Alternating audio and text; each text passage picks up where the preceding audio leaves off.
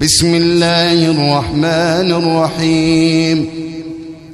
يا أيها النبي إذا طلقتم النساء فطلقوهن لعدتهن وأحصوا العدة واتقوا الله ربكم لا تخرجوهن من بيوتهن ولا يخرجن إلا أن يأتين بفاحشة مبينة وتلك حدود الله ومن يتعد حدود الله فقد ظلم نفسه لا تدري لعل الله يحدث بعد ذلك أمرا.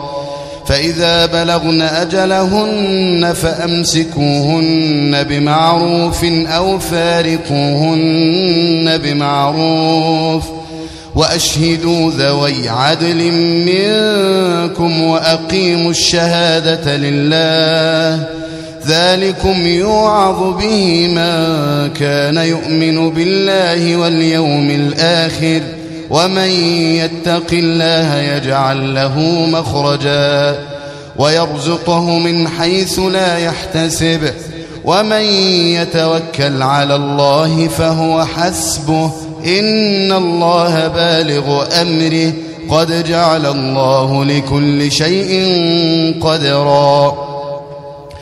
واللائي يئسن من المحيض من نسائكم إن ارتبتم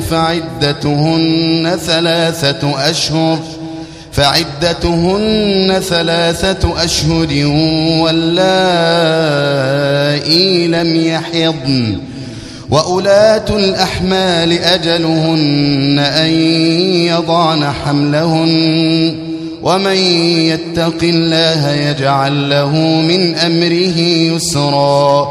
ذلك أمر الله أنزله إليكم ومن يتق الله يكفر عنه سيئاته ويعظم له أجرا.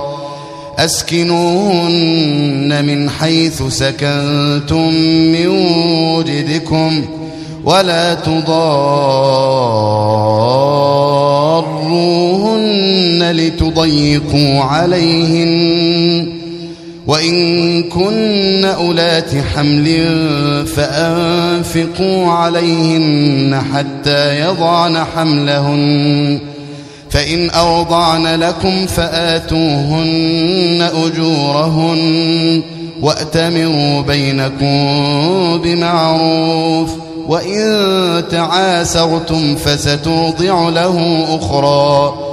لينفق ذو سعة من سعته ومن قدر عليه رزقه فلينفق مما آتاه الله لا يكلف الله نفسا إلا ما آتاها سيجعل الله بعد عسر يسرا. وكأين من قرية عتت عن أمر ربها ورسله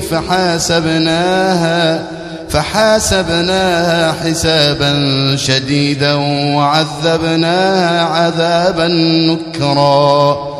فذاقت وبال أمرها وكان عاقبة أمرها خسرا.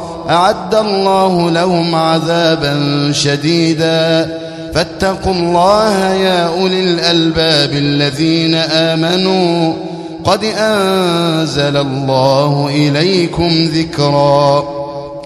رسولا يتلو عليكم آيات الله مبينات ليخرج الذين آمنوا وعملوا الصالحات من الظلمات إلى النور ومن يؤمن بالله ويعمل صالحا يدخله جنات تجري من تحتها الأنهار خالدين فيها أبدا قد أحسن الله له رزقا.